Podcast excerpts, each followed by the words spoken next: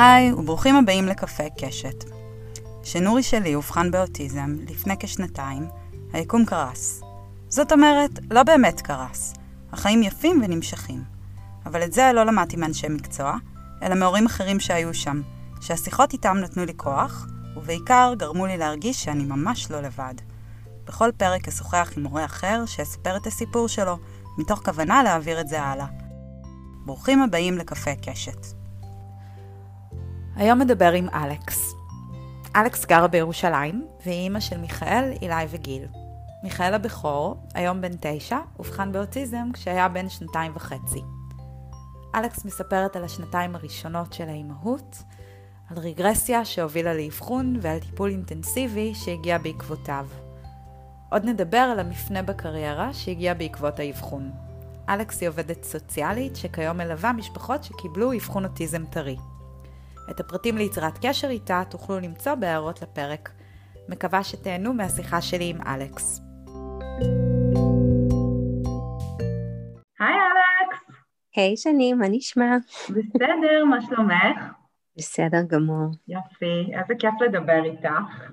את אלכס הכרתי דרך uh, חברה של חברה משותפת, ומעולם לא נפגשנו, אבל uh, יצא לנו לדבר קצת עכשיו, ואני מאוד מתרגשת uh, לקראת השיחה שלנו היום. Uh, אלכס היא אימא של מיכאל, אילי וגיל, עובדת סוציאלית, ושהיום uh, מלווה משפחות שהילדים שלהם אובחנו על הרצף, ומיכאל הגדול אובחן לפני שש שנים, זה נכון? שש וחצי. ואני אשמח לשמוע קצת על, ה... על ההתחלה, על איך הכל התחיל, על החיים לפני מיכאל, שהוא בעצם הבכור. אוקיי, okay, קשה לזכור שהיו חיים לפני מיכאל. היינו זוג די סטנדרטי, היינו ביחד הרבה זמן כבר, שש שנים. אני עבדתי במשרה מלאה בתור עובדת סוציאלית עם ילדים בסיכון, אבישי הוא עצמאי, מאוד חלמנו על ילד. לקח לנו תקופה להצליח אה, לעשות ילד, ואני הייתי מאוד אה, ממוקדת מטרה, כלומר כל מה שרציתי באמת באמת זה היה להיות אימא ולהתמסר לזה, וכל העיכובים בדרך אה, היו זמניים מבחינתי, ידעתי שאני אגיע לזה. היה לי הריון אה, מקסים עם מיכאל, באמת אה, הכי, הכי יפה שיכול להיות. והיו לי כל מיני חלומות על לידה טבעית וביות מלא והנקה מלאה, וזה די התפוצץ לי בפרצוף 20 דקות אחרי שהגעתי לבית חולים, ונכנסתי לקיסרי חירום. מיכאל נולד אה, לא חי, והיה צריך לעבור אה, החייאה, ו... וואו, מה זה אומר? מה זה אומר?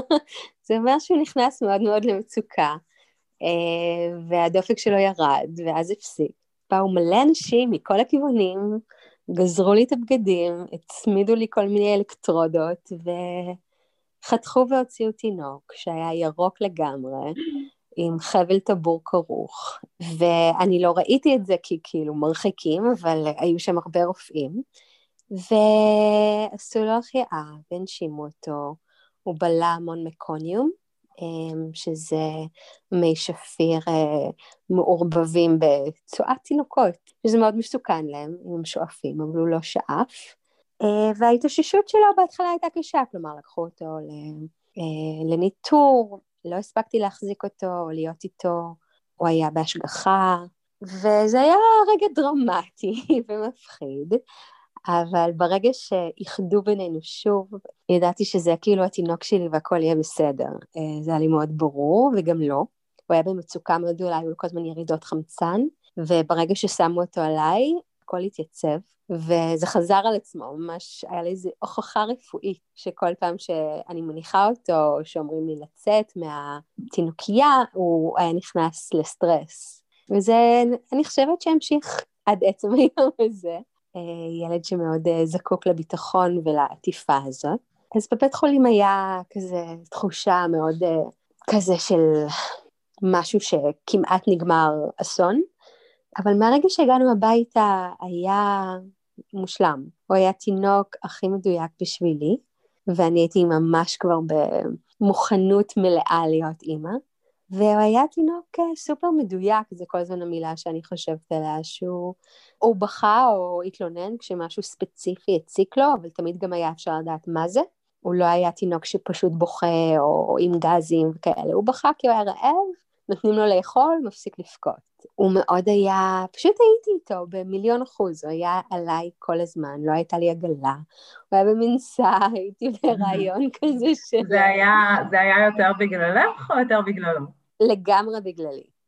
כאילו את כל תיאוריות ההורות שלי, היה לי אותן בראש הרבה לפני שהיה לי ילד שהיה זקוק לסוג טיפול הזה. זה היה לי כאילו, היה לי רעיון כזה בראש של אפס הפרדה, של מגע, כל בוקר היינו קמים, הייתי שרה לו, הייתי עושה לו תרגילי בוקר ומתיחות והתעמלויות, וכל מיני דברים שהיום אני אומרת, וואלה, זה בדיוק מה שהייתי צריכה לעשות. כלומר, המתווה הטיפולי הזה היה מושלם, אבל הוא לא היה מבוסס על איזשהו קושי של מיכאל, הוא היה מבוסס על רעיון שהיה לי בראש, שאחר כך התברר כמאוד משמעותי. Mm-hmm. אז אני חושבת שזה ממש מצחיק, כי כאילו בגיל שלושה חודשים התחלנו לעשות אה, שחיית תינוקות, שאני איתו במים, הוא שוחה והוא היה מת על זה. עד היום הוא מטופל בהידרותרפיה, אז אני אומרת, מה ההבדל בעצם? זה דברים מאוד מאוד דומים. כשהוא היה בן חצי שנה התחלנו חוג מוזיקה של תינוקות ואימהות. היום בבית ספר הוא מטופל אצל מטפלת במוזיקה. כאילו הכל אה, כבר היה מוכן ובשל. אבל היה לנו תקופה מדהימה. השנה הראשונה שלו הייתה אולי הזמן היחיד בחיים שלי שאני יכולה להגיד שבאמת הייתי מאושרת. היה לי תינוק יפהפה, תגובתי, מחייך, מגיב, מצביע, אוהב אדם. הוא היה הנכד הראשון מהצד שלי, אחיין ראשון ונין ראשון, וכולם רק רצו לעלות לרגל הבית שלנו בשביל להחזיק אותו ולקבל ממנו חיוכים ועם הלחיים השמנמנות שלו. והוא היה בדיוק לפי הספר ההתפתחותי, כאילו כל דבר שהוא עשה היה על הדקה שבה ההתפתחות הממוצעת קורית. חוץ מהתפתחות שפתית, שבעצם הייתה מאוד מאוד מואצת. הוא התחיל לדבר בתשעה חודשים, בשנה הוא כבר ממש דיבר. מה זה ממש ו... דיבר? משפטים בגיל שנה? כן, כן. הוא היה ממש תקשורתי. אני, בתור אימא שבכלל, כאילו, לא היה שום סימנים אחרים מחשידים, אה, הוא היה ילד שמח, אה, ויסות רגשי רגיל, טונוס שרירים רגיל, כל אבני הדרך. היה נראה לי שפשוט תינוק נורא חכם, ושבגלל שהוא בסביבה מטופחת, ומקריאים לו ספרים, ומדברים איתו, אז הוא פשוט מתפתח נורא יפה. כשהוא היה בן, אני חושבת, שנה ורבע, אבישי שם לו ביוטיוב איזה שיר כזה של ה-ABC, ואז הוא ידע את ה-ABC, ואז איכשהו הוא הבין שכל דבר מתחיל באות מסוימת, ומסתובב לו בעולם ילד שכאילו הולך עם הנעלי הליכה הראשונות האלה, ומצביע על חפצים ואומר, דיברנו אז באנגלית, הוא אומר D is for door and C is for cat and M is for מיכאל, וזה היה, מה זה חמוד? זה היה כאילו פארטי טריק כזה, שאנשים ממש התלהבו. הוא היה פוגש ילדים בגן שעשועים, לא, הוא לא היה בגן, הוא היה איתי בבית, והיינו כל יום הולכים כזה לגן שעשועים, והוא היה פוגש ילדים, והיה אומר להם באיזה אות השם שלהם מתחיל, ואימהות היו כזה ממש כאילו מתפקעות מצחוק, ואז הם אומרות, אוקיי, אז לי קוראים uh, לינדה, באיזה אות זה מתחיל? והוא היה אומר, אליס פר לינדה, וזה היה ממש חמוד. בכלל לא חשבתי uh, מה זה אומר. כלומר, אה, כשאין, כשאין סיכוי באמת שילד יתפוס תבנית כזאת בלי, בלי סיבה נראית לעין, אבל זה באמת מכל הסימנים שאפשר להגיד של הגיל הרך, זה הדבר היחיד שהיה שם. הוא היה ילד מאוד חברותי, היו לו playdates, והוא היה מתמסר בכדור, והוא היה מצביע על דברים שהוא רוצה, אה, והוא היה מבקש, והוא היה אכלן מאוד טוב, נגמל קצת לפני גיל שנתיים, כאילו הכל היה נורא נורא יפה. אמ, ומתוך החוויה הבאמת מדהימה הזאת, בשבילי כאימא, רציתי מיד עוד ילד. היה לי כל כך טוב, הייתי כזה מלאה באהבה וטוב, והרגשתי שבאמת השיטות חינוך שלי פשוט עובדות. אני לא אקרא לזה חינוך אפילו, זה טיפול וטיפוח. יש לי ילד שפורח ומגיב ומחייך ומלא ביטחון בעולם. כנראה שאני עושה משהו נכון, אני, אני רוצה עוד אחד. ומיד עבדנו על עוד אחד. שהוא היה בן שנה ורבע, אז נקלטתי. ואני זוכרת שיחות איתו, שהוא היה נגיד בן שנה ושבע, שהיינו מדברים על זה שיהיה תינוק. והייתי מדברת איתו כאילו ברמה של מבין, כי הוא היה מדבר ברמה מאוד מאוד גבוהה. הוא אומר, אה, יהיה לנו תינוק, והתינוק לא יוכל לאכול אורז כמו מיכאל, התינוק ישתה מבקבוק, ויהיה לו חיתול, הוא לא עושה פיבי בשירותים, כל מיני שיחות כאלה שהכל היה נראה לי שהולך להיות, מה זה סבבה, שהוא מבין, שהוא מבין כאילו שה... שהולך להיות תינוק, ואני אהיה אימא של התינוק, והוא יהיה אח שלו. הוא אומר, I'll be a big brother, והייתי מאוד אופטימית.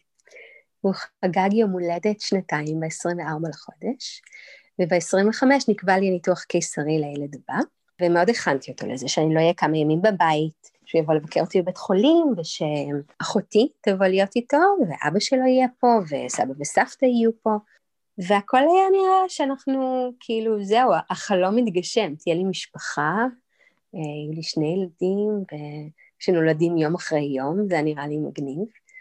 כן. והלכתי לבית חולים, והייתה לי גם חוויה מאוד טובה בלידה הזאת, אה, כי ידעתי מה הולך להיות, וידעתי מה זה ניתוח קיסרי, וכל הלחץ והמתח של פעם שעברה, היה לי איזושהי חוויה של תיקון. נולד לי uh, תינוק מהמם, אילי, שנולד חי ושמח ועם גומת חן, שזה היה מבחינתי נס גדול. והייתי מאוד מאוד uh, שמחה, ומיכאל בא לבקר אותי בבית חולים, אה, לראות את התינוק, הוא לא כל כך התייחס, אבל גם לא רציתי להביא אותו יותר מדי, לא חשבתי שזאת הסביבה הכי מיטיבה. אמרתי, יש לנו את כל החיים, אני חוזרת הביתה, הוא לא בגן, אנחנו נהיה ביחד. אה, וכשחזרתי הביתה, אז הילה היה בן ארבעה ימים, מיכאל היה בן שנתיים וארבעה ימים, וחזרתי, ופתאום היה שאט דאון כזה אצלו.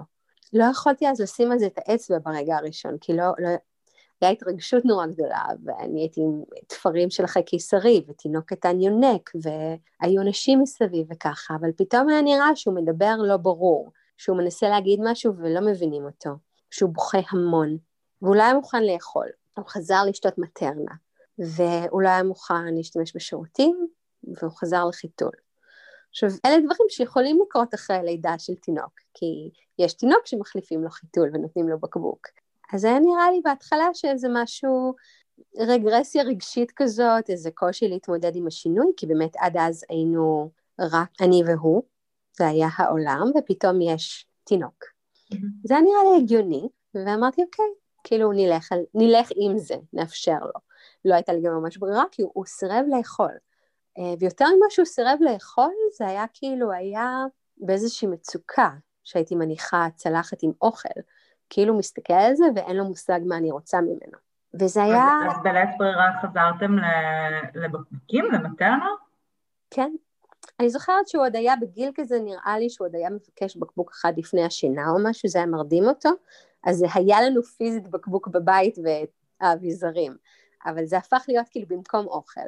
הוא חזר לחיתולים, והוא היה לא ברור, כלומר אני הבנתי אותו שהוא אמר דברים, אבל כולם מסביבי הסתכלו עליי כאילו, למה הוא מדבר ככה פתאום? ואני בהתחלה לא הבנתי את זה, כי אני כן הבנתי מה הוא רוצה מתוך הקשר בינינו או ההרגלים, אבל הוא הפסיק בעצם לדבר. ומשהו קרה לו, קשה אפילו להסביר את זה, שאני מספרת את זה במרחק של שש וחצי שנים, אז זה נשמע לי כמעט uh, מדע בדיוני. אבל כאילו הגוף שלו השתנה. Uh, מילד שהיה מטפס ורץ והולך ועושה דברים. הוא אף פעם לא היה מהילדים המאוד אמיצים ושובבים, אבל אף פעם לא היה איזשהו קושי מוטורי, פתאום הוא היה הולך ונופל כל הזמן. וזה היה מבהיל. כאילו הייתי מנסה לשים את התינוק במנסה ולתת יד למיכאל ולצאת uh, לטיול לגן שעשועים, והוא כל הזמן נופל, נופל וממש נפצע ברגליים. והוא פתאום כאילו מגיעים לגן שעשועים ויש סולם להגיע למגלצ'ה והוא לא מסוגל לטפס. ואני חושבת, אוקיי, הוא מפחד, הוא רוצה להיות צמוד אליי, זה... אני כל הזמן שיערתי שזה משהו רגשי, שהוא לא רוצה לטפס על סולם ולעלות לאנשהו, כי אז אני לא אהיה איתו. לא הבנתי שהוא באמת לא מסוגל, שפתאום משהו במערכת מוחית השתנה, שהפקודות לא ניתנות נכון, היכולת שלו לתכנן ולבצע פעולות פשוט אה, נעלם. אז כל המוטוריקה השתנתה, וכל ה... כאילו הטונוס שרירים הוא פתאום נהיה רפוי כזה, לא מסוגל להחזיק את עצמו, נורא עייף, ישן המון שעות, ממש uh, מותש מדברים. Um, אז, הרגר... אז הרגרסיה בשינה התבטאה ביותר שינה, לא... כן, הוא היה ישן צהריים לפעמים ארבע שעות, שמצד אחד זה היה כאילו מדהים בשבילי באותו רגע, כי היה לי זמן עם התינוק, ולהניק ולשבת וככה, ומצד שני, בדיעבד אני מבינה שזה חריג. אבל רוב הזמן הוא היה אומלל. זה מה שאני יכולה להגיד שהיה הכי מפחיד. הוא היה המון בבכי והתנגדות, כאילו באיזשהו פחד. הייתה תחושה שהוא מפחד מדברים, שהוא לא מבין מה קורה סביבו. ואני כל הזמן ייחסתי את זה, באמת יש שינוי, יש תינוק בוכה, יש רעשים, יש אימא שפחות פנויה, יותר מזה אני אגיד. אני הייתי בטוחה שזה פשוט אשמתי, שהוא מרגיש שאני לא פנויה אליו, שהוא מרגיש שאני אוהבת מישהו אחר. אני אוהבת תינוק חדש, שתילי, ומתוך זה הוא במצוקה. הפרשנות שאני נתתי לזה הייתה מאוד uh, קשה. שהוא כועס, שהוא, שהוא מרגיש נטוש, ומצד, וכאילו, ואני אומרת, אבל אני איתו, אני כל הזמן איתו, אני מחבקת אותו, הוא ישן איתי, אני, אנחנו ביחד. אבל משהו בזה לא הרגיע. ואם עד, עד אז באמת הוא היה ילד שכל מה שהוא היה צריך זה שאני אהיה לצידו כדי להיות רגוע, פתאום לא הצלחתי להבין מה הוא צריך ומה הוא רוצה. בחר ב... הוא היה במין טנטומים כאלה שגם כל הזמן, זה תואם את גיל שנתיים, terrible twos, ילד שמתפרץ בבכי, אה, אבל התחלתי לראות שיש דפוס לדבר הזה, שכשהוא מצפה שדברים יהיו בסדר מסוים, והם לא, אז הוא מאבד את זה. והוא לא מסוגל להמשיך את היום שלו עד שזה לא מתוקן לפי הסדר שהוא רוצה. ואולי לא מסוגל להסביר את עצמו, כי הוא באמת איבד את רוב הדיבור, ואני חושבת שהוא גם לא ידע אפילו. נגיד, הוא ידע את ימות השבוע, ואם היה יום חמישי, וזה היה היום שתמיד היינו הולכים לספרייה ביחד, ולא הלכנו לספרייה, כי הסברתי לו שהספרייה בשיפוצים ולא הולכים, אז כל היום הוא היה באי שקט. ולא יכל לעשות שום דבר אחר, כי מבחינתו אנחנו צריכים להיות בספרייה. עכשיו, ברור שהיום אני מבינה שזה מאוד מאפיין אוטיזם, אז לא הבנתי מה קורה. כי זה לא התנהגות. שהרגשת לפני כן, זאת אומרת, כן, התנהגויות חדשות. כן, אני אומרת, אבל מיכאל, אני מסבירה לך, כן, הספרייה סגורה בגלל שיש שיפוצים, אי אפשר ללכת, מה אתה רוצה? כאילו, ואיזה מין, הייתי רגילה לשיח איתו ברמה מאוד גבוהה, שהיא גם לא תואמת גיל, כן? אבל פה זה כאילו אי אפשר להסביר לו, אבל מצד שני, יש משהו שהתקבע, כלומר, את ימות השבוע הוא יודע, את השעות הוא יודע, מה עושים בכל שעה הוא יודע, ושמשהו לא מסתדר, או שסדר הפעולות הוא לא כפי שהוא חשב, אז אי אפשר להכיל את זה, ויש איזו התפרקות שהיא מעבר לכל הזמן אמרו לי מסביב, כל הזמן המסר היה, מה את רוצה ממנו? ילד בן שנתיים, terrible choose, מה את רוצה ממנו? נולד ממנו לא אח, מה את רוצה ממנו? דברים השתנו. וכל הזמן מה את רוצה ממנו? זה היה מטריף אותי, כי מה אני רוצה ממנו? אני רוצה שהוא יהיה מאושר. אני רואה שהוא בחרדה איומה, ואני לא מצליחה להרגיע את זה. וזה שאתם אומרים לי, מה את רוצה ממנו? זה ממש לא עוזר. אבל הרגשתי שאף אחד לא מבין על מה אני מדברת, ש... כולם מדברים איתי כאילו על תהליך טבעי, ומה שאני מרגישה, שיש פה משהו שהוא קיצוני, שזה לא נראה ככה, שזה לא יכול להיראות ככה, שילד מפורק, לא ברמת ההתנהגות של זורק את עצמו על הרצפה, שמבחינתו משהו פנימי כזה שהעולם מתפרק. ואת זה יכולתי להרגיש עליו, גם אם הוא לא בכה או צרח או משהו, פשוט הרגשתי, היינו מאוד מאוד קרובים, שהילד מפורק. הוא נכנס לכל מיני התנהגויות שאני מבינה שהיה להם התנהגויות שמאוד נועדו לשמור עליו, לארגן אותו, אה, לסדר דברים, לדפדף בספרים ולקרוא את המספרים. בשלב זה הוא כבר די ידע לקרוא, אה, לצרף אותיות, הוא ידע מספרים, וזה מאוד הרגיע אותו.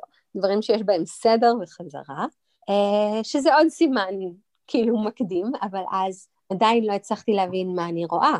הייתי אומרת לו, אתה רוצה שאני אקריא לך את הסיפור? והוא לא רצה את הסיפור, הוא רצה את המספרים שלמטה ולראות אותם מתקדמים בסדר רציף והגיוני. אה, וזה היה סופר מבהיל, הוא נמנע מלעשות כמעט כל דבר, אה, הוא היה נכנס למצוקה איומה שהיינו יוצאים החוצה. בוכה וצורח, היו פעמים שהייתי יוצאת איתם, והוא היה נכנס לכזאת מצוקה, נגיד בגן חיות, מקומות שהוא אהב ללכת, שהייתי מוצאת את עצמי כאילו מנסה להרים אותו ביד אחת, התינוק במנסה, התיק, העגלה, ולחזור לאוטו, והוא בוכה, וגיל בוכה, ואני רוצה לבכות, וזה היה כל כך חזק, החוויה הזאת, שבאמת לקח לי שנים אחר כך לצאת מהבית עם, עם יותר מילד אחד. כאילו זה כל כך נחקק, החוסר אונים והמצוקה הזאת, שפשוט uh, די הפסקנו לצאת. היינו בבית, והיה לו טוב כל עוד היה לו את השקט שלו ואת הפעילויות החוזרות שלו. ואני שקעתי למין, אני לא יודעת מה להגיד אפילו, מין ערפול כזה של מטפלת בתינוק, מניקה, לא ישנה בלילה, מודאגת נורא, אבל בלי שאני מסוגלת להבין מה קורה. עכשיו, אני עובדת סוציאלית, כל החברות שלי הן נשות טיפול. כולם היו פחות או יותר כזה באותו רעיון. כן, ילדים, נולד להם אח, משתנה וככה. זה היה מאוד uh, מבלבל לקבל פידבק מהסביבה שאני בעצם מדמיינת שזה אצלי, שאני בעייתית איכשהו. אז הפסקתי לדבר עם אנשים על זה, כי באמת לא היה טעם. אה, הרגשתי שבאמת אין לי מה להגיד יותר לחברות. הפסקתי, כאילו, כמו שהוא התנתק מהבחוץ, גם אני התחלתי להתנתק. וכשהייתי מנסה לדבר עם הבן זוג שלי, זה היה ברור שהוא לא מבין מה אני רוצה. כשהייתי מדברת עם אימא שלי, אז הייתה אומרת, גם לי זה היה ככה, היו לי שני ילדים קטנים, זה נורא קשה, תתמודדי, משהו כזה. לא היה שם מערכת תמיכה. מה השלב שהתחלתם להבין שיש פה משהו שהוא מעבר לרגרסיה? כאילו לי, באופן מוזר, כאילו היה לי ברור שמשהו לא בסדר תקופה, אבל באמת לא הייתה לי אפילו מחשבה כאילו מה עושים עם זה. והבן זוג שלי לחלוטין לא חשב שיש קושי, כאילו באמת לא הכיר הרבה ילדים וחשב שהכל בסדר. אה, והגעתי לרופאת משפחה, וסיפרתי לה את הדברים כמו שאני חווה אותם, שהיום בדיעבד אני אומרת, כל הדברים שסיפרתי לה הם לא הסימנים של אוטיזם והם לא אפילו חמורים, הם פשוט איזשהו סיפור על קושי בהסתגלות. אבל היא הייתה מאוד חכמה, ואני מאוד מאוד מעריכה אותה על זה. והיא אמרה את הדבר היחיד שצריך להגיד במצב כזה. היא אמרה, אני לא יודעת מה יש לו, אבל אני מאמינה לך. אם את אומרת לי שמשהו לא בסדר, אז זה לא משנה. אז משהו לא בסדר. אנחנו צריכים להגיע להתפתחות הילד בהקדם, ויפגשו אתכם וישמעו מכם וימצאו מה, מה כן. כאילו היא הכירה אותו, היא ראתה אותו במשך שנתיים וחצי אה, בכל מיני מחלות ילדות. היא לא ראתה משהו חריג, לא היה לו, זה לא שלא היה לו קשר עין, זה לא שהוא לא השיג את אבני הדרך, הכל מתועד אה, פיקס. אבל היא שמעה ממני מצוקה מאוד גדולה, והיא מיד פעלה על זה. וזה הדבר היחיד שצריך לעשות במצב כזה, זה אני אומרת לכל מי שמוכן לשמוע עד היום, אנשי מקצוע, שצריך מיד להיענות לזה, כי בעצם היו פה שתי אופציות, כאילו או שבאמת משהו לא בסדר בהתפתחות של הילד והוא זקוק לטיפול מיידי, או שיש משהו מאוד מאוד לא בסדר באימא שאני הייתי אז, שאני חושבת שכן כבר היו סימנים לדיכאון והסתגרות ובדידות מאוד גדולה ואובדן מערכות תמיכה, וגם בזה צריך לטפל מיד. Mm-hmm. ילד שנמצא בידיים של אימא, שכל המחשבות שיש לה בראש כל היום זה משהו לא בסדר, משהו לא בסדר, משהו לא בסדר, זו חוויה מאוד קשה. אני רואה את התוצאות של זה עד היום אצל אילי, שהיה תינוק. הדבר הזה של להיות מוחזק על ידי אימא שהיא לא שם, שהיא עסוקה במשהו מאוד קשה שקורה. אז גם אם היו בודקים את מיכאל והיו מוצאים שהכל בסדר אצלו, עדיין היה צריכה להיות שם איזושהי התערבות מאוד משמעותית, כי אני הייתי במצב לא טוב ומאוד uh, מרוחקת מכולם ומעצמי, כי ידעתי שאני רואה משהו וידעתי שמשהו מאוד חמור קורה, אבל לא הצלחתי להבין מה קורה, לא הצלחתי לחבר את הנקודות בסיפור, לא הצלחתי להבין איפה הילד שלי. אני עדיין הייתי באיזושהי מחשבה שהוא יקום בבוקר ו- וכאילו יפקח עיניים ויגיד בוקר טוב אמא, מה שלומך ואיך התינוק שלנו, בוא נחליף לו חיתול ונתחיל את היום שלנו. כי זה הילד שהכרתי במשך 24 אה, חודשים. אה, והילד הזה, שעברו שלושה חודשים מאז שאני מכירה אותו, אני לא מצליחה להבין אותו, אני לא מצליחה להרגיע אותו, אני לא יודעת מי הוא. הוא רק נראה כמו הילד שלי, אבל מה קורה פה? ואין אף אחד שרואה את מה שאני רואה, ואין אף אחד ש... שמבין באיזה אימה אני נמצאת, כי ידעתי שמשהו נורא קורה, נורא. קמתי עם זה, הלכתי לישון עם זה, ובזמן הזה טיפלתי בשתי תינוקות, והייתי לבד כל יום. וכשאני חושבת על זה אפילו היום, כאילו אני רוצה להתחיל לבכות, כי אני חושבת שזאת באמת החוויה הכי קשה לכולנו, באמת. גם בשבילו להרגיש ממני את החוסר ביטחון הזה, שאני לא יודעת מה קורה, אז איך הוא אמור לדעת מה קורה? ולכן הוא היה באמת במצוקה ובחרדה מאוד מאוד גדולים. וכשהרופאת הילדים אמרה את זה, זה היה רגע כזה של אה, לנשום עמוק ולהגיד, אוקיי, מאמינים לי, אה, מבקשים ממני לפעול, היא נתנה לי הוראות מאוד מפורטות מה לעשות, אני צריכה להגיע להתפתחות הילד, אני צריכה למלא טפסים, אני צריכה לעשות בדיקת שמיעה, אני צריכה לעשות בדיקת ראייה, וברגע שהניעו אותי לפעול, אז יכולתי לפעול, ולא רק להיות באיזו המתנה שמשהו יקרה. אה, זה מאוד עזר לי, מיד. מצאתי תורים, והגעתי להתפתחות הילד, ואמרו לי, התור הראשון הוא בעוד חצי שנה, ואני אמרתי להם, בשום פנים ואופן, אני אבוא בכל שעה, לכל מקום, לכל רופא, אני חייבת אבחון מיד. אני צריכה לדעת מה קורה עם הילד שלי ואני צריכה להתחיל לטפל בו. ואמרתי להם, אם יהיה לכם ביטול, תוך 30 דקות אני פה. הוא איתי כל הזמן. אני אגיע לכל מקום. והמשכתי להתקשר ולהציק, וכל פעם חזרתי על זה כמו מנטרה, כאילו, בכל שעה, בכל מקום. והתקשרו אליי פתאום, באמת אה, היה ביטול, האם את יכולה להגיע עוד שעה?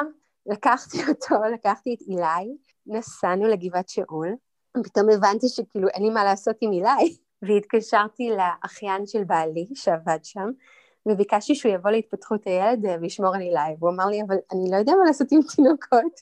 אמרתי לו, זה לא משנה, פשוט תעמוד ותחזיק אותו, אני חייבת להיכנס לדבר הזה, הייתי, כאילו לא ראיתי כלום בעיניים. והוא באמת בא ואני מעריכה אותו מאוד על זה עד היום, ונכנסנו לרופאה התפתחותית, שבהתחלה הייתה מאוד מבולבלת, כי באמת מיכאל אה, כאילו לא, לא היה ברור על מה אני מדברת ולא היה ברור מה קורה פה, אבל באמת אה, המשכתי לספר ולתאר והתחילו לעלות חשדות והיא אמרה שהיא רוצה אבחון משולב, שזה אומר שפסיכולוגית, קלינאי תקשורת ומרפאה בעיסוק יראו אותו בו זמנית ויעבירו לו סוגים שונים של מבחנים. זה אבחון שמאוד מקובל במקרים של תקשורת וגם במקרים שיש איזשהו חוסר בהירות או ככה רוצים להעמיק, וזו הייתה מתנה מאוד גדולה, כי במקום שיהיה עוד אבחון ועוד אבחון ולא ברור, נכנסנו מיד לאיזשהו מקום ששלוש נשות מקצוע מאוד מוכשרות התיישבו במשך שלוש שעות וראו אינטראקציה והעבירו מבחנים וראו אותו מכל מיני זוויות, גם את הצדדים היותר מתפקדים אמ, שמבלבלים, של היצירת קשר עין ובקשת בקשות ו- וקריאה וגם את הצדדים שפחות. כבר במקום הושיבו אותי ואמרו, אנחנו חושדים שיש פה בעיית תקשורת, אנחנו נעבור על כל המבחנים ונתקנן אותם ונציין אותם ונזמין אתכם לשיחת אה, סיכום, את שני ההורים. ואני חייבת להגיד שאפילו בתור עובד סוציאלית, הרעיון הזה של בעיית תקשורת, לא הבנתי שזה אומר אותי איזה. אני מאוד מקפידה היום. הם מאוד זהירים, מאוד זהירים. כן, ואני מאוד, מאוד מנסה היום כמה שיותר לנרמל את המילה פשוט אוטיזם ולהגיד את זה, כי אני מרגישה שכאילו אנשים באמת לא יודעים מה זה אומר. אם אני לא ידעתי, אז אף אחד לא יודע. אימא שלי בשנה, אני חושבת שבשנה הראשונה היא דיברה על בעיית התקשורת של הנכד שלה. כן. אז כשאומרים נגיד גן תקשורת, אז אנשים היו שואלים אותי, מה, כאילו, הוא לומד איך להיות בחדשות? זה, זה לא ברור. ואני חושבת שכאילו, אני ממש בסדר עם המילה אוטיזם, ואני מעדיפה שיגידו לי את זה. אני חושבת שהם מאוד רצו לשמור עליה, אני מעריכה את זה שהם כאילו, הם באו בעדינות. בשבילי, להגיד את הדברים זה היה מאוד מאוד חשוב. וברגע שאמרו את זה, והתחלתי לבדוק ולחפש ולקרוא, ו... ובינגו, אוקיי. אז יש לנו פה אוטיזם, והייתה שיחה מסכמת והם אמרו כן כאילו אנחנו רואים אה, אוטיזם אבל יש פה הרבה פוטנציאל אנחנו מאמינים ביכולת שלו להתקדם יש הרבה שיטות לעבוד יש גישות הנה הפרטים הראשונים כאילו תמשיכו מפה אבל הייתה תחושה הייתה אווירה מאוד חיובית אני חייבת להגיד כי הוא לא נאמר שום דבר שיכל לערער את, התחושה ש, שיש לאן ללכת עם זה ומאוד מאוד הערכתי את זה גם. כי באמת הוא היה באיזה שלב בחיים שאני לא חושבת ש... אני לא אוהבת את המושגים של תפקוד וככה, אבל התפקוד שלו לא היה גבוה אז. אה, אבל אה, הם ראו את הפוטנציאל, הם ראו את החוכמה, ואני חושבת שהם גם ראו אותנו ואת המוכניות לעבוד. הם אמרו לי באופן מפורש, כמה שיותר תעבדי עכשיו, לפני גיל חמש, זה הזמן, כאילו קדימה. הרגשתי שהם אומרים לי, את יודעת מה לעשות? תתחילי לעבוד. יכול להיות שזה גם לא מה שהם התכוונו להגיד.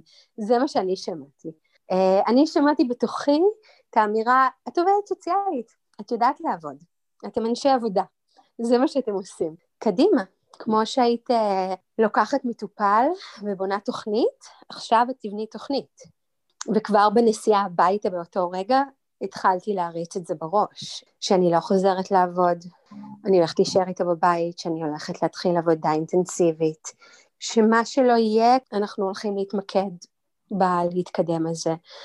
הבנתי שכאילו זה הולך להיות מאוד יקר, שאנחנו נצטרך עזרה מההורים, אמ, שנצטרך לשנות כל מיני סדרי עדיפויות, ושאנחנו נכנסים ברבה. וכך היה, כלומר מיד uh, התחלתי לבדוק את השיטות השונות וסוגי העבודה והמטפלים השונים, והגעתי uh, לוורייטי בירושלים לתוכנית שנקראת צמיחה, שהיא תוכנית שעובדת בשיטת DIR, שהיא שיטה מאוד, uh, מה שהתחבר אצלי, שהיא שיטה מאוד גם שעובדים בה, גם בטיפולים אבל גם בבית באופן אינטנסיבי, היא מאוד מותאמת ילד, בעצם מסתכלים מי הילד, מה הרגישויות שלו, מה הקשיים שלו, כל הנושא של הוויסות חושי הוא מאוד מאוד מרכזי שם, ומתוך זה העבודה נעשית דרך משחק, דרך פיתוח של מעגלי תקשורת. וזה התחבר לי, פשוט הרגשתי ששם אני צריכה להיות, והוא נכנס לתוכנית שבעצם הייתה אה, הרבה טיפולים, אבל המון עבודה בבית. אז בשבילי זה אומר לקרוא המון חומרים, להבין, להתבונן בטיפולים שלו ואחר כך לנסות לעשות אותם בבית. זו תוכנית שהיא חצי ממומנת על ידי משרד הבריאות mm-hmm. וחצי על ידי ההורים. אוקיי. Okay. אה, שזה לא זול, אבל... אה, ואז הלכתי לכל מיני כנסים וסמינרים גם בנושא של DIR ופלור טיים, שזה השיטת עבודה עם הילד, בשביל לנסות לקבל כמה שיותר כלים ולהעמיק את ההבנה שלי בזה. אה, כי הרגשתי שבאמת בסופו של דבר, כאילו הטיפולים הם נגיד חמש, שש שעות בשבוע, אני אעבוד איתו כאילו כל יום.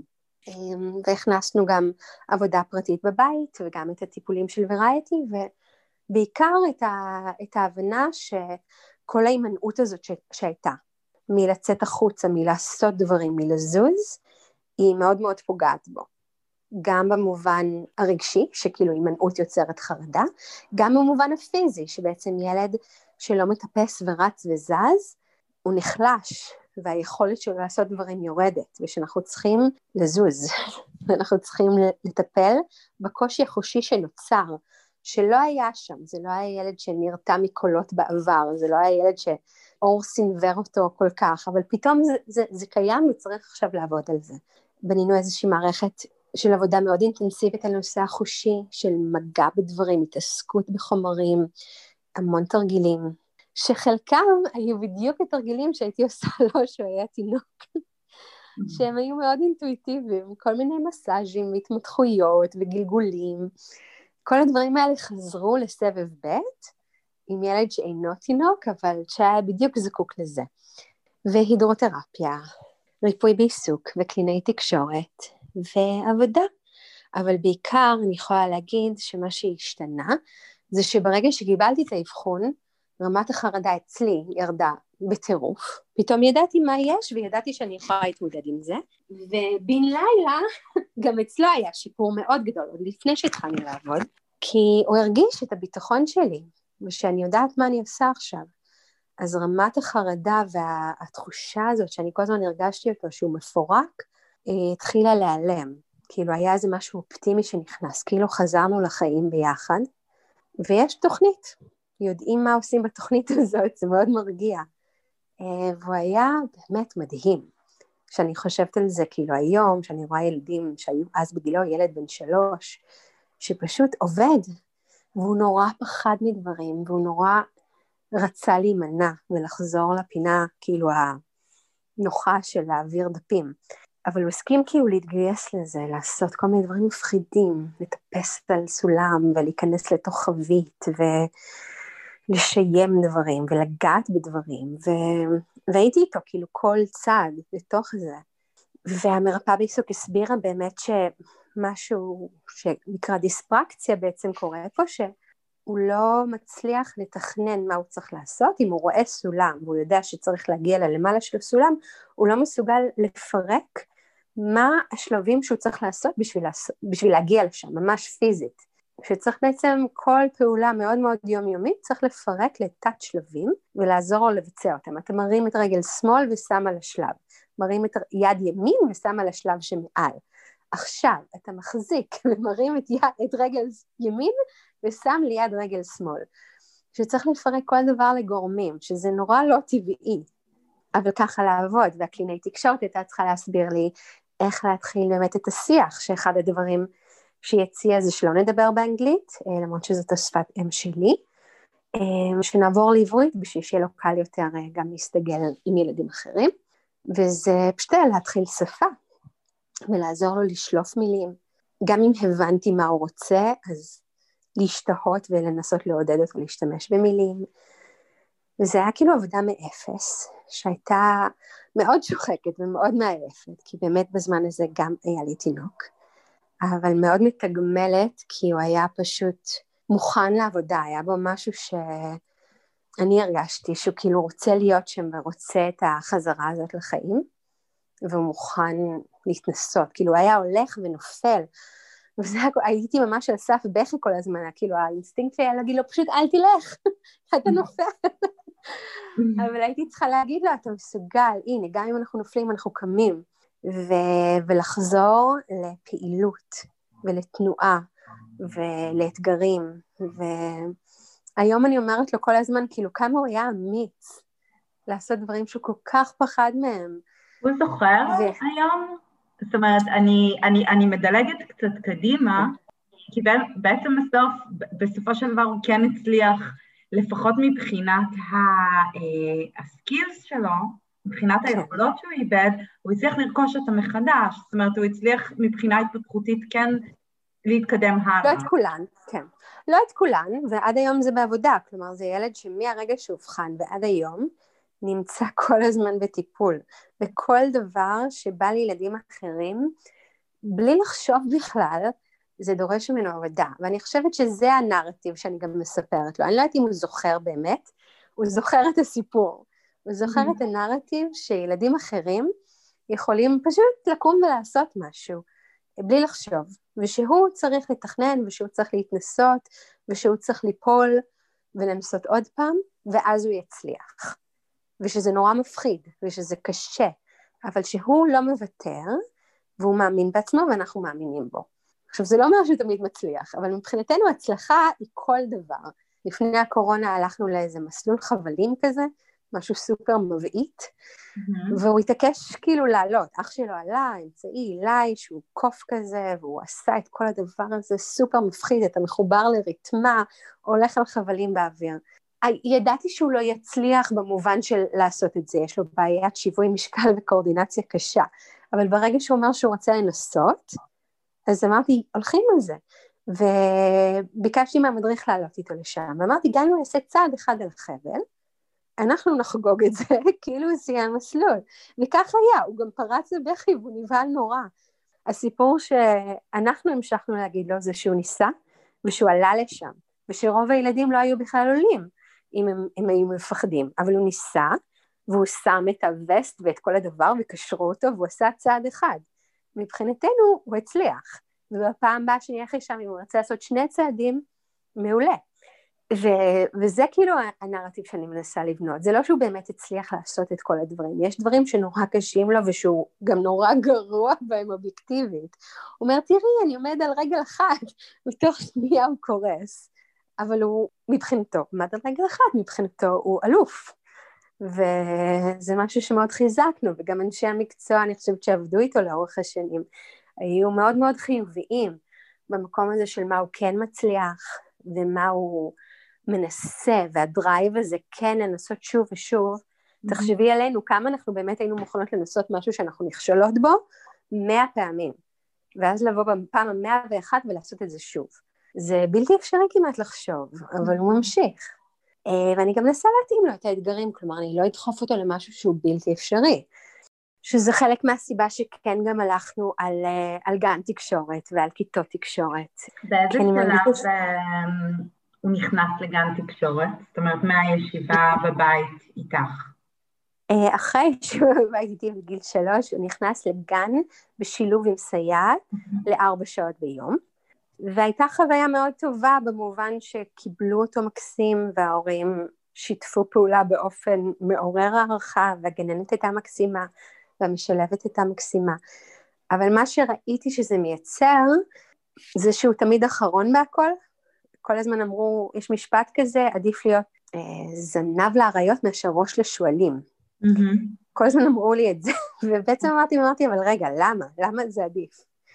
כי כשאתה זנב לאריות וכולם מצליחים, וכולם עושים קפיצות גדילה של פי עשר, וכל הילדים כבר באינטראקציות חברתיות כל כך מורכבות, שהוא בעצם לא, לא עוקב. הוא כאילו בשלב של לבוא ולהגיד, היי, אני מיכאל, אפשר להצטרף?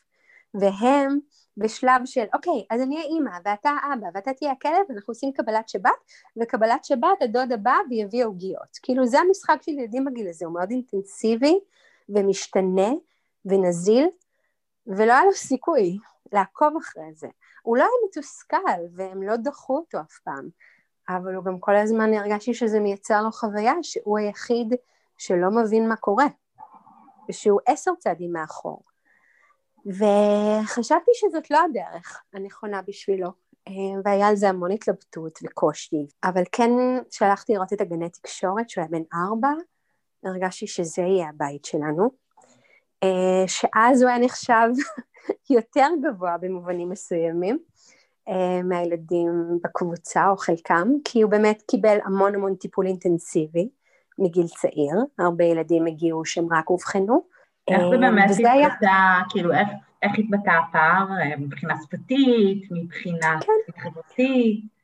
אמ, אני חושבת שבעיקר מבחינה שפתית ואינטלקטואלית, זה הצדדים החזקים שלו עד היום, mm-hmm. שהוא באמת יכל לבטא את עצמו בשפה מאוד גבוהה ועשירה ולא מותאמת גיל, והיכולת שלו לקלוט רעיונות היא מאוד מאוד גבוהה. חברתית אני חושבת שהוא אף פעם לא היה גבוה וכנראה אף פעם לא יהיה גבוה, אה, זה תמיד משהו ש...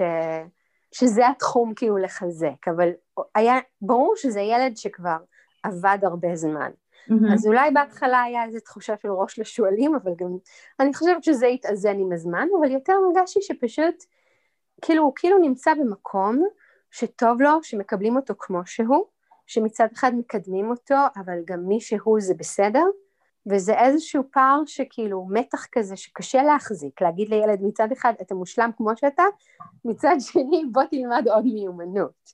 וזה משהו שהוא מאוד קו מאוד מאוד דק, אמ, שאנחנו מקפידים עליו, של אה, לאפשר לו להיות מישהו, ומישהו זה כן ילד אוטיסט עם התנהגויות מוזרות ותחומי עניין ביזאריים וקושי חברתי, ומצד שני הוא נהדר, הוא נפלא, ואנחנו איתו. איפה שהוא נמצא אנחנו איתו. ואת זה הרגשתי שבאמת המסגרות של החינוך מיוחד הרבה יותר מאפשרות, שבעצם בשילוב הוא כאילו נדרש להיות יותר רגיל, והדרישה הזאת היא גוזלת הרבה אנרגיה, שאני לא יודעת אם היא מטיבה איתו, ואני אומרת, זה לא שאני יודעת היום אם עשיתי את הבחירה הנכונה או לא, אבל התחושה שלי הייתה שאני מאוד מאוד רוצה שהוא יקבל הערכה על המאמץ שהוא משקיע ולא על התוצאה. כאילו זה לא... פחות חשוב שתהיה רגיל, יותר חשוב שאתה עושה הכי טוב שאתה יכול ושאתה רואה את זה. ואני מרגישה שמאוד הלכו איתי, ושזאת מאוד הגישה בגני תקשורת, שכאילו כל ילד נבנית לו תוכנית משלו עם המון מחשבה והמון השקעה והמון טיפול. אז נגיד מיכאל, בשביל לעזור לו להבין איך פועל העולם החברתי, היה לו סוג של שיעור עם הקלינאי תקשורת, שבו הם היו עושים בלשות. אנחנו יוצאים עכשיו לחצר, בגן המשלב, מסתכלים מה ילדים עושים, ומנסים להבין מתוך הרמזים מה המשחק שהם עסוקים בו. אז אם אנחנו שומעים אה, מישהו אומר, עצור, אני שולח אותך לכלא, אז כנראה שאנחנו משחקים בשוטרים וגנבים, למשל. Mm-hmm. אה, וזה מאוד פנה למקום השכלתני הזה אצלו של אני בלש. הוא לא רצה להיות מעורב במשחק, הוא לא באמת רוצה לשחק עם ילדים, אבל רצו לתת לו כלים להבין מה ילדים עושים, מה קורה שם בעולם הילדים, ונתנו לו כלים, כלים בלשיים, כדי לפענח תעלומות כאלה, בדרך שהוא לא חייב להיות אקטיבי, שהוא יכול להיות באמת בלש מבחוץ שמסתכל ומבין, ואז מתוך זה הוא יכול לבחור, עכשיו אני מבין איך המשחק עובד. אני רוצה להצטרף, אני לא רוצה להצטרף, ואם אני לא רוצה להצטרף זה בסדר, זה בסדר, אני לא פחות משהו בגלל אני לא בתוך המשחק, אני עדיין שייך לקבוצה, אני עדיין פה, עדיין רואים אותי, עדיין מעריכים אותי, וזה משהו שקשה אפילו להסביר אותו במילים, אבל יש לו משמעות מאוד מאוד גדולה. שיש לו את הבחירה להשתתף או לא להשתתף, אבל שאם הוא לא משתף זה לא בגלל שהוא חרד, זה לא בגלל שהוא מוצף רגשית, זה לא בגלל שהוא לא יודע מה עושים. כאילו בדברים האלה נתנו לו המון המון תמיכה. יש הרבה פחות קושי בוויסות חושי, יש הבנה של איך מתנהלים דברים חברתיים, ואין הימנעות מתוך חרדה. מה שכן יש זה ילד שזה פחות מעניין אותו, זה פחות מדבר עליו, זה פחות uh, גורם לו הנאה, זה, זה פשוט, לא, זה לא מושך אותו כל כך. אבל ברגע שהרגשתי ש, שזה לא הסתגרות מתוך החרדה, אז יכולתי גם לשחרר ולראות, אוקיי, זה מה שמתאים לו, זה מה שהוא מעדיף, זה מה שהוא מבקש. כאילו גם למד להגיד, אני רוצה את הזמן שלי לבד, אני רוצה לקרוא ספר בחדר ושתסגרו את הדלת. אמ, וזה תהליך מאוד שונה מאשר ילד שכאילו בוכה בהיסטריה ולא יכול להסביר למה כל כך רע לו ואי אפשר לתת לו מענה, כי הוא מוצף ו- ומלא בחרדה. אני חושבת שברגע שהרגשתי שהוא, שהוא בטוב, שנפשית הוא בטוב, אז יכולתי באמת לקבל את זה בצורה אחרת, שהמצוקה ירדה, זה הדבר הכי חשוב שקרה. אם הוא לא במצוקה אז הכל בסדר. הוא יכול גם להיות אנטיפט ולא לרצות לשחק עם ילדים, אבל שזה זה מבחירה אמיתית. רציתי לשאול אותך, את יודעת, בתור מי שמחפשת טיפים, אם בגלל שהיית כל כך עסוקה בשנים הראשונות אחרי האבחון במה את יכולה לעשות, איזה, איזה שיטות את יכולה ליישם בבית, להשתמש בכל הכלים ובאינטואיציה שלך, שהיא מאוד חזקה. היו דברים שלא עבדו? אני חושבת שבאופן מוזר איתו הכל עבד. מה לא עבד? שכל השאר הוזנח. כאילו, זה אני יכולה להגיד בכנות היום. מה היית עושה אחרת? אה, לא הייתי מוותרת על כל הדברים שקשורים אליי, קודם כל. כאילו, לא, לא חזרתי לעבוד והייתי כולי ממוקדת בנושא. ומאוד מאוד אה, לא ברגישות לצרכים שלי ולמה שקורה לי. לא הייתי מספיק ברגישות לזוגיות שלנו, לילד שלי, כלומר הייתי עם מילי גם, הוא היה איתי בבית והייתי אימא מתפקדת וטובה, ועד היום אני ברגשות אשם כי אני מרגישה שלא הייתי נוכחת, לא באמת מספיק ראיתי אותו, הוא היה כאילו שם ומטופל, אבל הייתי כל ה mindset שלי היה על מיכאל, ואני אני מצטערת על זה, ואני מספרת על זה לאנשים, ואני אומרת כאילו, ולמטפלים גם, אני אומרת, אל תשכחו שיש פה משפחה. כלומר, אפשר לשים המון המון אנרגיה בילד המאובחן, ונגיד במקרה שלנו זה הצליח. אבל מישהו אחר גם משלם מחיר בתוך זה, הזוגיות משלמת מחיר, האימא משלמת מחיר, האחים. אני, יכול, אני, אני אקצין את זה אפילו ואני אגיד שבזמן הזה הייתי, ב, כאילו, לא ידעתי את זה, אה, בזמן, אה, בשנה הראשונה שהוא טופל, הייתי בהיריון, אה, הייתי בהיריון מתקדם, הייתי בחודש שישי, כשגיליתי שאני בהיריון עם גיל.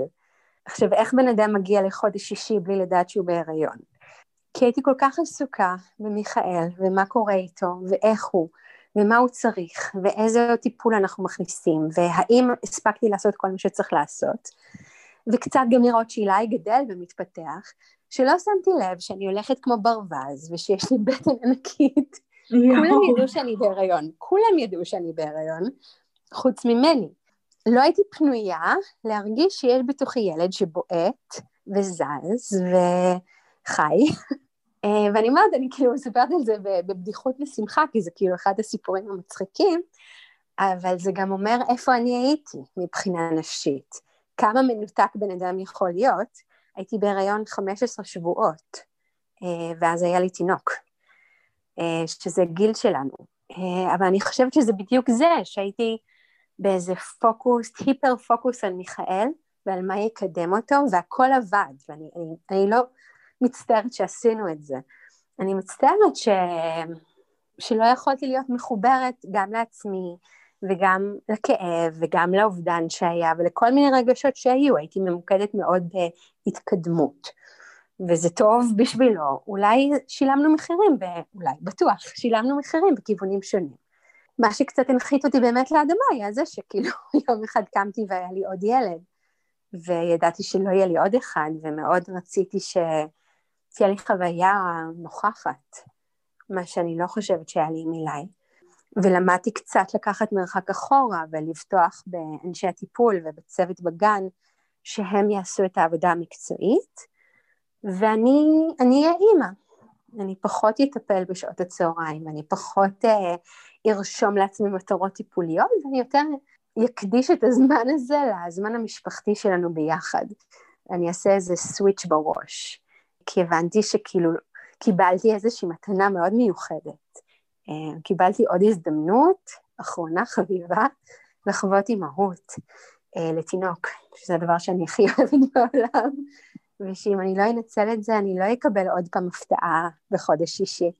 וזה כאילו עצר אותי, רגע לחשוב, להגיד, אוקיי, אז אני סומכת על הצוות, אני סומכת שהם עושים עבודה, אני תמיד מעורבת, אבל אני גם לוקחת צעד אחורה להיות אימא. אני לא עושה טיפולים יזומים כל יום, כאילו, אני, אני עובדת על, על מה שקיים, אני מרחיבה, אני תומכת, אבל זה היה איזשהו שיפט אחר, כאילו פתאום הזכרתי לעצמי שאני לא עובדת סוציאלית פה, אני אימא שלו. ואני חושבת שזה עזר להיכנס למסלול, אבל שוב, אני אומרת שאני פוגשת היום אימהות, אני גם רוצה לדבר איתם על איפה הן נמצאות, ומה הן עוברות, ומה החלומות שלהן, ומה הן מפסידות מתוך זה, ומה הן כואבות מתוך זה. אני מכירה הרבה משפחות שבחרו לא להביא עוד ילד, ואני מאוד מבינה את הכאב הזה ואת המחיר שלפעמים משלמים. אני לא חושבת שהייתי לוקחת את הסיכון הזה אם הוא לא היה קורה לבד. גם עם אילי וגם עם גיל, זה לא משהו ש... זו לא החלטה שהיית צריכה לקחת אה, באופן... בדיוק. בדיוק. עם גיל, כאילו לפני זה דיברנו ודי הסכמנו שלא כדאי לקחת את צ'אנס. הסיכוי לעוד ילד עם אוטיזם, המשאבים המוגבלים, די דובר שזה לא יקרה, אבל בזמן הזה כבר היה תינוק והוא ישב בבטן והוא הקשיב בשקט בשקט וחיכה להתגלות, אבל uh, זה באמת היה נס מאוד מאוד מיוחד, כאילו שלא הייתי צריכה לבחור, אם הייתי צריכה לבחור הייתה שם המון המון חרדה. פה כבר היה הריון שלם, כלומר כשאני גיליתי הוא כבר היה uh, יכול להיוולד ו- ולשרוד. טוב שהוא לא נולד מוקדם, אבל כאילו, זה כבר היה עובדה מוגמרת. וזה היה מזל גדול, ואני חושבת שזה מאוד נתן לנו איזה איזון מחדש כמשפחה. אני חזרתי כאילו קצת יותר באמת להיות אימא לשלושת הילדים, כאילו, ולא רק אה, מנהלת המקרה. אה, וזה תמיד איזשהו מתח בין הדברים האלה. לתת הרבה אמון באנשי מקצוע ולהיות נוכחת, להיות פעילה בטיפול, אבל גם לקחת צעד אחורה, אז זה מתח מובנה. עוד לאה, אנחנו לקראת סיום, רציתי, ש... רציתי לשאול אותך שתי שאלות. Uh, הראשונה, שתספרי קצת על איך התגלגלת באמת למה שאת עושה היום, איך זה התחיל. כי גם את עשית אה, איזשהו שיפט בהתמחות שלך. Uh, שאלה מעולה. Uh, אני חושבת שאולי שלושה חודשים אחרי שמיכאל אובחן, uh, התקשרה אליי מישהי, גיסה אולי של חברה, ואמרה, שמעתי שיש לך ילד על הרצף, אני באיזושהי דאגה מאוד גדולה לגבי הילד שלי, והגננת אמרה שהיא חושדת שהוא אוטיסט. מה עושים? זה היה כאילו השיחה. אמרתי לה, אוקיי, הכל בסדר, בואי ניפגש, אה, הכל יהיה בסדר, אני איתך. כאילו, אני זוכרת שאלה היו המילים הראשונות, ונורא בער לי אני חושבת שאיך שזה נאמר לה היה מאוד חסר רגישות, והייתה מאוד מאוד בהיסטריה, מעולם לא שמעה על אוטיזם, לא היה לה מושג במה מדובר, ופתאום אומרים לה, לכי תתמודדי. והיא שמעה שיש עוד אימא, והיא התקשרה, ונורא נורא שמחתי על זה, כי גם אני, שמיכאל אובחן, מצאתי אימא בפייסבוק, ודיברנו ונפגשנו, הייתה לנו פגישה חד פעמית, שבה היא באמת נתנה לי המון, המון, המון ממה שהיא עברה, והטיפים, וה... דרכי תקשורת ראשונים ומשם רצתי והרגשתי שאני נורא רוצה לעשות את זה בשביל מישהי אחרת. ונפגשנו ובאמת עברתי איתה את התהליך של האבחון ובאמת הוא אובחן על הרצף ועברתי איתה את התהליך של כל הקבלת זכאויות ומציאת מסגרת ומטפלים כי זה לא הדבר הכי קשה בעולם אבל כשאתה מוצף וכל כך הרבה דברים קורים ואתה לא מכיר את המערכת אז זה מרגיש נורא נורא קשה ונורא משמח אותי שאני גם כאילו עובדת סוציאלית ואני מכירה את המערכת, אבל גם כאימא, אה, שאני יכולה לעזור לאנשים במיצוי זכויות, במציאת מסגרות, וקודם כל בתחושה שהדברים יהיו בסדר, שהם יכולים להיראות מאוד חמורים, ואני לא יודעת איך זה יהיה. אני לא אומרת לאנשים, תשמעו, הילד שלי נורא הצליח, אז גם שלכם. אני לא יודעת איך יהיה. מה שאני יודעת זה שאפשר להתמודד, ושיש הרבה שיטות, ושיש הרבה כלים, ושיש קהילה בתוך הדבר הזה, ושאנחנו ביחד. ובהתחלה הגיעו אליי פשוט הפניות של אנשים שהכירו, ואחר כך באופן אקטיבי קצת יותר יזמתי. פעם אחת הייתי במרפאה של מאוחדת, וראיתי את אחת המזכירות אומרת לאיזה אב שהילד שלו שישב על הרצפה והסיע מכוניות, בבירור נראה שהוא משלנו, והיא אמרה לו, תשמע, אתה צריך לעשות אה, בדיקת שמיעה דחוף כתוב פה, כי אי אפשר לדעת אם הילד אוטיסט, אם לא יודעים אם הוא חירש. ואבא מסתכל עליה, וזה היה ברור שהוא מעולם לא שמע את שתי המילים האלה נאמרות, והוא לא בטוח מה יותר גרוע. וזה באמצע המסדרון ויש שם עוד אנשים. ואחרי שהוא הלך ניגש, ניגשתי אליה מאוד uh, בעדינות, אמרתי, תשמעי, אני אימא לילד על הרצף, הייתי שמחה כאילו אולי לפגוש אותך ואת הצוות במרפאה וקצת uh, לספר איך זה מרגיש מהצד השני ולנסות לתת לכם קצת טיפים בהתמודדות עם הורים וממה הם צריכים בשלב הזה. כי לא מרגיש לי שזה היה מאוד מדויק. וכך קרה, ונפגשנו, ובאמת, אני לא שופטת אף אחד ואת ההתנהגויות, כי אני באמת מבינה שזה נובע מבורות. אבל אני מנסה שכמה שיותר אנשי מקצוע ישמעו מה החוויה של להיות הורה בצד השני, ואיפה זה פוגש אותנו, ואיך אפשר להיות עוד יותר רגישים ועוד יותר מדויקים. אה, והתחלתי להרצות אה, בפני מורות לעתיד, ו...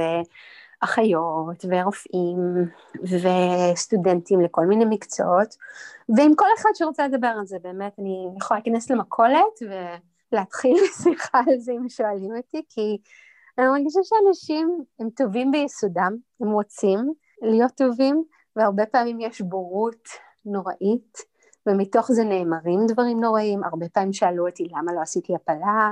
או אה, אם יש לו פיגור, או כל מיני שאלות שהן לא לעניין, אבל אני לא חושבת שהכוונות מאחוריהן היו רעות.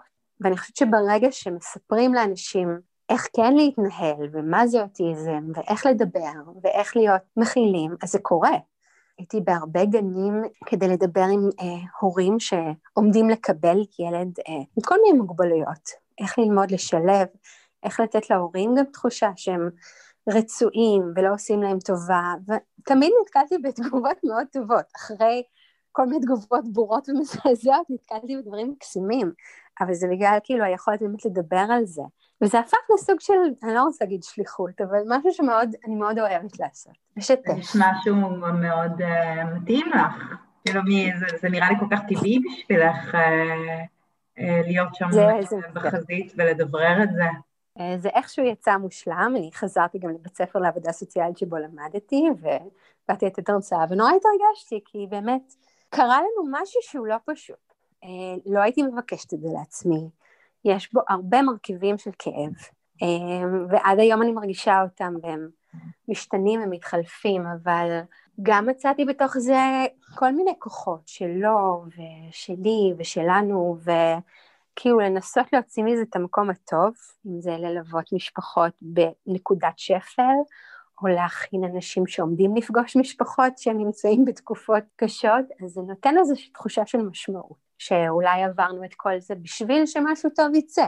יכול להיות שלא, אבל uh, אני, אותי זה מחזיק מאוד, ואני מרגישה שאני יכולה להיות שם עם הורים, ממש מהמקום שלי, כי אני יכולה, הייתי שם פיזית, כאילו כל אחד יש לו את החוויה שלו, ובאמת יש דברים שונים וילדים שונים והורים שונים, אבל בסופו של דבר החוויה של כולנו היא מאוד משותפת. ולחלוק את זה עם עוד מישהו וגם לעזור להם למצוא את המסלול זה חוויה מאוד מאוד אה, חשובה וטובה בשבילי, ש... שהיא נחוצה, כלומר זה צריך להיות אה, מובנה לתוך אה, כאילו אני, נגיד, יצא להיפגש עם, עם רופאות ילדים, לתת להם את המספר ולהגיד, כשאת, כשאת רואה ילד שאת שולחת לאבחון, אז באותה הזדמנות תגידי להם להתקשר אליי. כי אני, אני חושבת שלהתחיל דבר כזה בלי לדעת שיש עוד הורים כמוך ושדברים הם בסדר, זה נורא מפחיד. אם אני לא פגשתי את זה, ואני אומרת כאילו אני בסך הכל חיה את העולם הזה, אז מה יגיד מישהו שהוא לא בכלל בתחום של אה, בריאות הנפש או התפתחות, אה, ופעם ראשונה בחיים שומע את המילה אוטיזם, זה נורא מפחיד. Mm-hmm. צריך את ההרגעה הזאת, ואני חושבת שזה נתן לי מקום בתוך העולם הזה, ומאוד מיקד אותי. זה עשה לי טוב, ואולי גם יכולתי לעשות טוב עם זה, איזשהו שילוב. לגמרי. לקראת סיום הייתי רוצה לבקש ממך, אה, או לשאול אותך, מה את מאחלת אה, למיכאל? לא בלונגרד, נגיד אה, בשנים הקרובות, איזה מטרות את מאחלת לו להגשים, אה, ומה את מאחלת לעצמך? אני חושבת שלאור הקורונה קצת אה, דברים השתנו, אז אני, באמת זו שאלה טובה. אני חושבת שמיכאל עבר טלטלה עם הניתוק הזה מבית ספר והמעבר לזומים והפסקה של הטיפולים, ועבר תקופה לא פשוטה. אז הייתי מאחלת דבר ראשון שיהיה לו באמת היציבות, שיפסיקו לסגור ולפתוח, שיהיה לו תחושה ש... של חזרתיות, שדברים קורים כל יום כמו שהוא צפה אותם, וגם את היכולת להתמודד עם השינויים, ששינוי זה דבר מאוד מערער. אמ, הייתי רוצה לראות אותו מצד אחד ממשיך בדברים נהדרים שהוא עושה, בלמידה ובתחומי עניין, וגם הייתי רוצה שהוא ימצא באמת את החבר הזה שמבין את השפה שלו, ש... שנעים להם ביחד, אה, זה משהו שעדיין לא לגמרי קרה. הייתי רוצה שהיחסים שלו עם האחים, שהם באמת צמד מאוד אה, הדוק כזה, יהיו יותר קרובים, זה משהו שתמיד רציתי ונראה לי תמיד ארצה, ותמיד אנחנו בעבודה על זה, שהוא ירגיש שייך אה, לקליקה שלהם. ולעצמי אני רוצה לאחל גם שאני אדע להסתגל לשינויים, גם לי הקורונה הפכה קצת הכל, שאני אדע להסתגל לשינויים ולא לדבוק רק במה שמוכר, שאני אוכל באמת להסתכל על כל אחד מהילדים שלי בנפרד ולראות מה נכון לו, וגם להסתכל עליהם כקבוצה ולעזור אה, להדק את הקשר ביניהם, שאני אדע להיות קשובה לעצמי, לא רק בלגלות שאני בהיריון, אבל אה, לפעמים כאילו לתת לעצמי גם לשקוע בתוך הרחמים עצמיים או עצב או אובדן ולא רק להיות במקום של פעולה, כי mm-hmm. הפעולה היא הרבה יותר נוחה לי, אבל גם לעצור רגע כמו עכשיו ולהסתכל אחורה ולהגיד וואו, עברנו מסע מטורף ומכאיב ומחירים שולמו. כאילו להיות שם רגע ולהכיר בזה ולא רק להתקדם לפעולה הבאה. אני חושבת שזה משהו שהוא חסר ואפילו יוצר קצת ניתוק לפעמים. שעכשיו שיש קצת פרספקטיבה וזמן שהדברים הם כבר לא בוערים ודחופים, אז קצת להניח את, את המושכות ולהיות אפילו ברגעים האלה של, של אבל אפילו, של אובדן, של מה יכל להיות. אה, שאני לא מרשה לעצמי לעשות את זה הרבה, כי זה מבהיל גם, אבל uh, כאילו שאני מספרת עכשיו את הסיפור אחורה, אז אני, אני מרגישה משהו כזה מבעבע, של וואו, כאילו עברו שש וחצי שנים, המון דברים קרו, ואני לא אם הייתי נוכחת בכולם, כאילו, רגשית. זה כל כך חשוב, um, העיבוד בעין של, ה... של האבל הזה, mm-hmm. לא לסחוב אותו קדימה. אני, אני מאוד בקונפליקט עם עצמי.